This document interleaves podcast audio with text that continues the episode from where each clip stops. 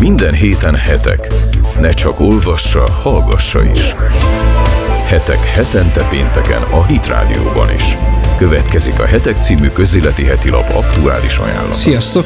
Ez itt a Hetek magazin a Hit Rádióban, Gavra Gábor, a Hetek lapszerkesztője vagyok, és itt van a stúdióban Morvai Péter, a Hetek Hit és Értékek rovatának a vezetője, aki azonban ezúttal egy e, e, háttércikkel, méghozzá egy zseniális címlap sztorival örvedeztette meg a Hetek olvasóit. Erről fogunk ma beszélgetni, a pénz metamorfózisával, ról, e, hogyan alakul át a pénz, és mivé alakul át a pénz. E, Péter, nagyon régóta van szó arról, hogy évtizedek óta igazából, hogy a készpénz eltűnik, de ha jól veszem ki a cikkedből, akkor most már korán sem csak erről van szó. Szervusz Gábor, köszöntöm a hallgatókat. Nagyon hálás dolog mindig a pénzről írni. Többször ennek elmúlt 20 éves időszakában többször foglalkoztunk vele, én is készítettem interjút, például négy évvel ezelőtt egy brit szakújságíróval, aki a készpénz végéről, a pénz végéről írt könyvet, tehát ahogy te is utaltál rá maga ez a tendencia, meg ez a felvetés, hogy előttünk áll egy készpénzmentes világ, ez nem új elmondhatjuk mindenképpen azt, hogy ehhez közelebb vagyunk most, mint, mint bármikor korábban. Ugye a heteknek az elmúlt heti száma az egy ilyen összefoglaló cikket közölt az Economistnak a 2019-es évvel foglalkozó előretekintő számából, számával, és ebben szereplő különböző trendekkel. Most újra azért az ekonomisztot hívtuk segítségül abból a szempontból, hogy nekik viszont 1988-ban volt már egy olyan címlapjuk, amin egy készpénzköteg, egy égő földgyújtott készpénzkötegből emelkedik ki úgymond egy főnix madár, amely egy új pénzérmétnek a jelképét viseli a nyakába, azzal az évszámmal, hogy 2018. És hát ugye, ahogy a cikkem is fölvetem, ha azt nézzük meg, hogy ez a ambiciózus 30 évvel ezelőtti előrejelzés 2018-ra vonatkozóan beteljesedette, vagy sem, akkor azt mondhatjuk, hogy talán azért ez egy túlzó megállapítás volt, hiszen minnyájunknak a zsebében hozzátetjük, szerencsére van még, vagy lehet még készpénz, és azért nem reális feltételezés az, hogy az elmúlt, elkövetkezendő években ezt el kellene felejtenünk, tehát eltűnne a, a készpénz a forgalomból, még a legfejlettebb országokban sem számolnak ezzel, például Svédországban. Igaz, hogy hozzáteszik, hogy például Svédországban 2023-ra egyszerűen értelmét veszti a készpénz, mert megmarad, mint mint, mint törvényes fizetőeszköz, csak éppen nem lesz hol fizetni vele, mert egyre kevesebb kereskedelmi egységbolt fogadja fogad el egyáltalán készpénzt. És ahol igen, ott is limitált mérték. És ahol igen, ott is limitált mértékben. Egyébként ez a limit, ez egy sokkal általánosabb és kézzelfoghatóbb trend, mint magának a készpénznek egy ilyen általános kivonása, mert az évelején arról volt hír, hogy Izraelben csökkentették körülbelül a felére a készpénzben kifizethető, legálisan kifizethető összegeknek a maximumát. Ilyen készpénzforgalmi limit Magyarországon is van, és más országokban is, vagy legtöbb európai országban. Tehát lehet egyrészt ezt a tendenciát látni, hogy csökken a készpénzes ügyleteknek az értékhatára, másrészt meg a technológiai változással egyre nehézkesebbé válik a készpénz fizetés. De hogy utaltál rá, nem csak az a nagy jelentőségű trend zajlik ma a világban, hogy a készpénz használat az átterelődik új innovatív fizetési eszközökre, például már nem is a bankkártya számít leg trendibb fizetési eszköznek, vagy az érintés nélküli bankkártya, hanem meglepő módon olyan országokban, ahol egyébként a pénzügyi kultúra, ha ezt a kifejezést használjuk, ról úgy, tud, úgy tudtuk eddig, hogy elmaradott, és hát egy fejlett világ mögött van akár több évtizeddel lemaradva, mint például Kína, ahol azért azt lehetett tudni, hogy a lakosságnak a kevesebb, mint 10%-a rendelkezik bármifajta bankkapcsolattal, egyébként ez ma is így van.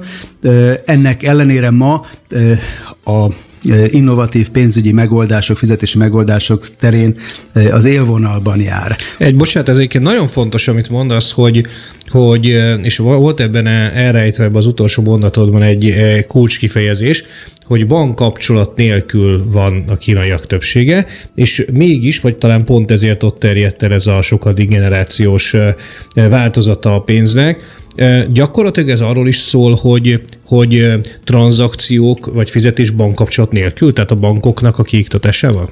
Igen, tehát hogyha egyrészt azt mondjuk, hogy nagyon nagy jelentőségű változás az emberiség életében a készpénznek a visszaszorulása, akkor egy másik nagyon nagy jelentőségű változást is megállapítatunk, hogy a közeljövőben egyáltalán nem biztos, hogy a bankoknak olyan szerepe lesz a pénzvilágban, vagy a pénzügyi szférában, mint jelenleg. Ma ugye úgy gondolkodunk, hogy hát bankok nélkül nem tudunk létezni, mert bankokba érkezik, bankszámlára érkezik a fizetésünk, bankszámláról fizetjük a hiteleinket, és tartjuk a betéteinket.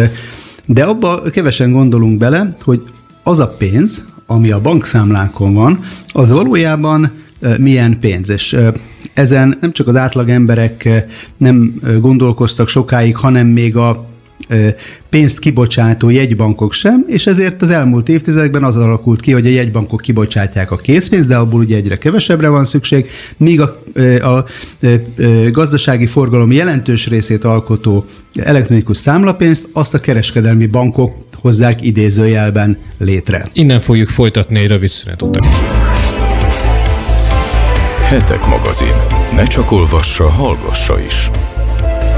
Sziasztok, ez itt a Hetek magazin a Hit Rádióban, Gavra Gábor vagyok a Hetek lapszerkesztő, és itt van a stúdióban Morvai Péter, a Hetek Hit és Értékek rovatának a vezetője, akivel a Hetek eheti címlapsztoriáról, amit történetesen Péter írt, beszélgetünk. Ott tartottunk, hogy hogy már-már közhelyszerű, hogy eltűnik a készpénz fokozatosan a világból, de eh, ami ami ezzel kapcsolatban új, hogy ez nagyon sok más változást indukál, például a bankrendszernek, a pénzügyi rendszernek egy sajátos átalakulását. Ugye ott tartottunk, Péter, hogy hogy Kínában zajlik a, az úgymond, úgymond új generációs pénzeknek a, a forradalma, egy olyan országban, ahol a kereskedelmi bankszektor lényegesen kevésbé fejlett, mint, mint a nyugati országokban, és talán pont ezért zajlik itt a, a, a, ez, a, ez a fajta átalakulás. Viszont ugye ott, ott fejeztük be, hogy, hogy a, a ma a pénz mennyiség nagy részét nem a jegybankok állítják elő, a készpénzt igen, viszont mivel a, kész, a pénzmennyiség nagy része nem készpénz ma már, de túlnyomó része nem készpénz, ezt nem a jegybankok állítják elő, hanem gyakorlatilag a kereskedelmi bankok. Ebben milyen változás várható, és hogy függ össze ez Kínával?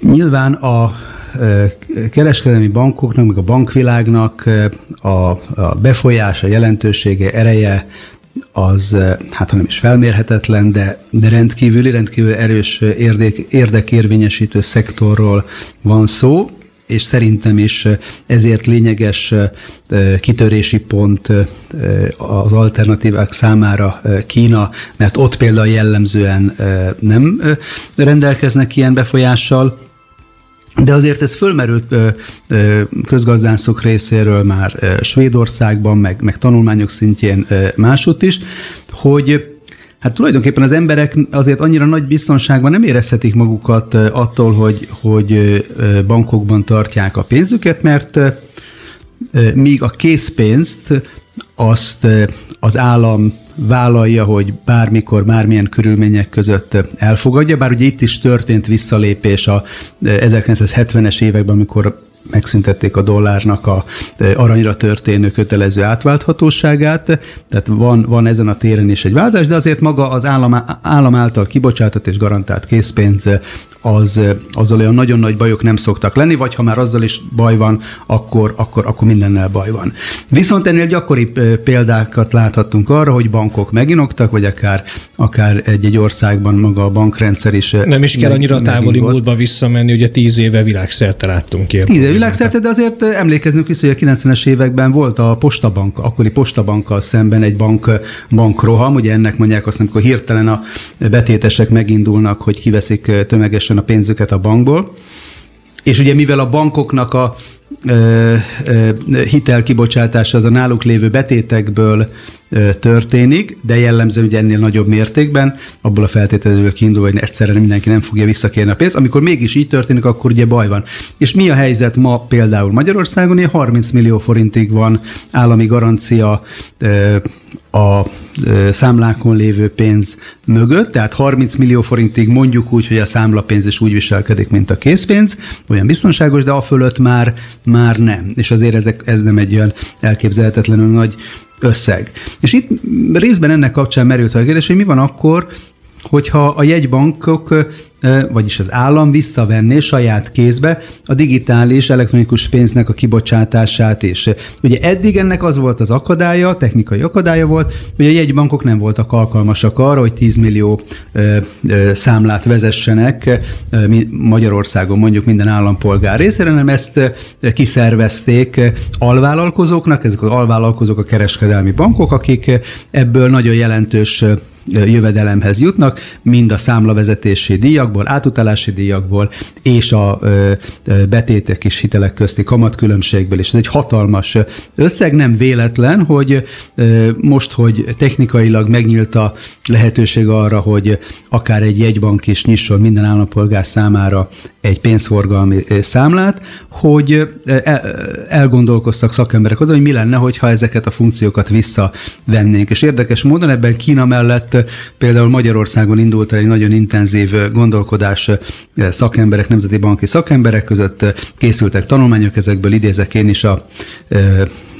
labban megjelent cikkben, és hát nagyon racionális érveket sorolnak föl amellett, hogy miért lenne jó az államnak és a polgároknak is az, hogyha ö, ö, állami jegybanki számlákon ö, ö, ö, gazdálkodnának a, a pénzükkel. Nyilván az állam részéről ez egy hatalmas bevételi pluszt jelentene, ennek fedezet, ennek ellentételeként, ennek a, ennek a ö, ö, hasznából meg tudna osztani az állampolgárokkal, tudna egy ö, nagyvonalú pénzügyi rezsicsökkentést kínálni az állampolgárok számára, meg plusz biztonságot is, hiszen állami garancia állna. De hát, hogy itt is el is hangzott az előző neve. mondatodban ennek a projektnek a neve, úgyis bejött pénzügyi rezsicsökkentés.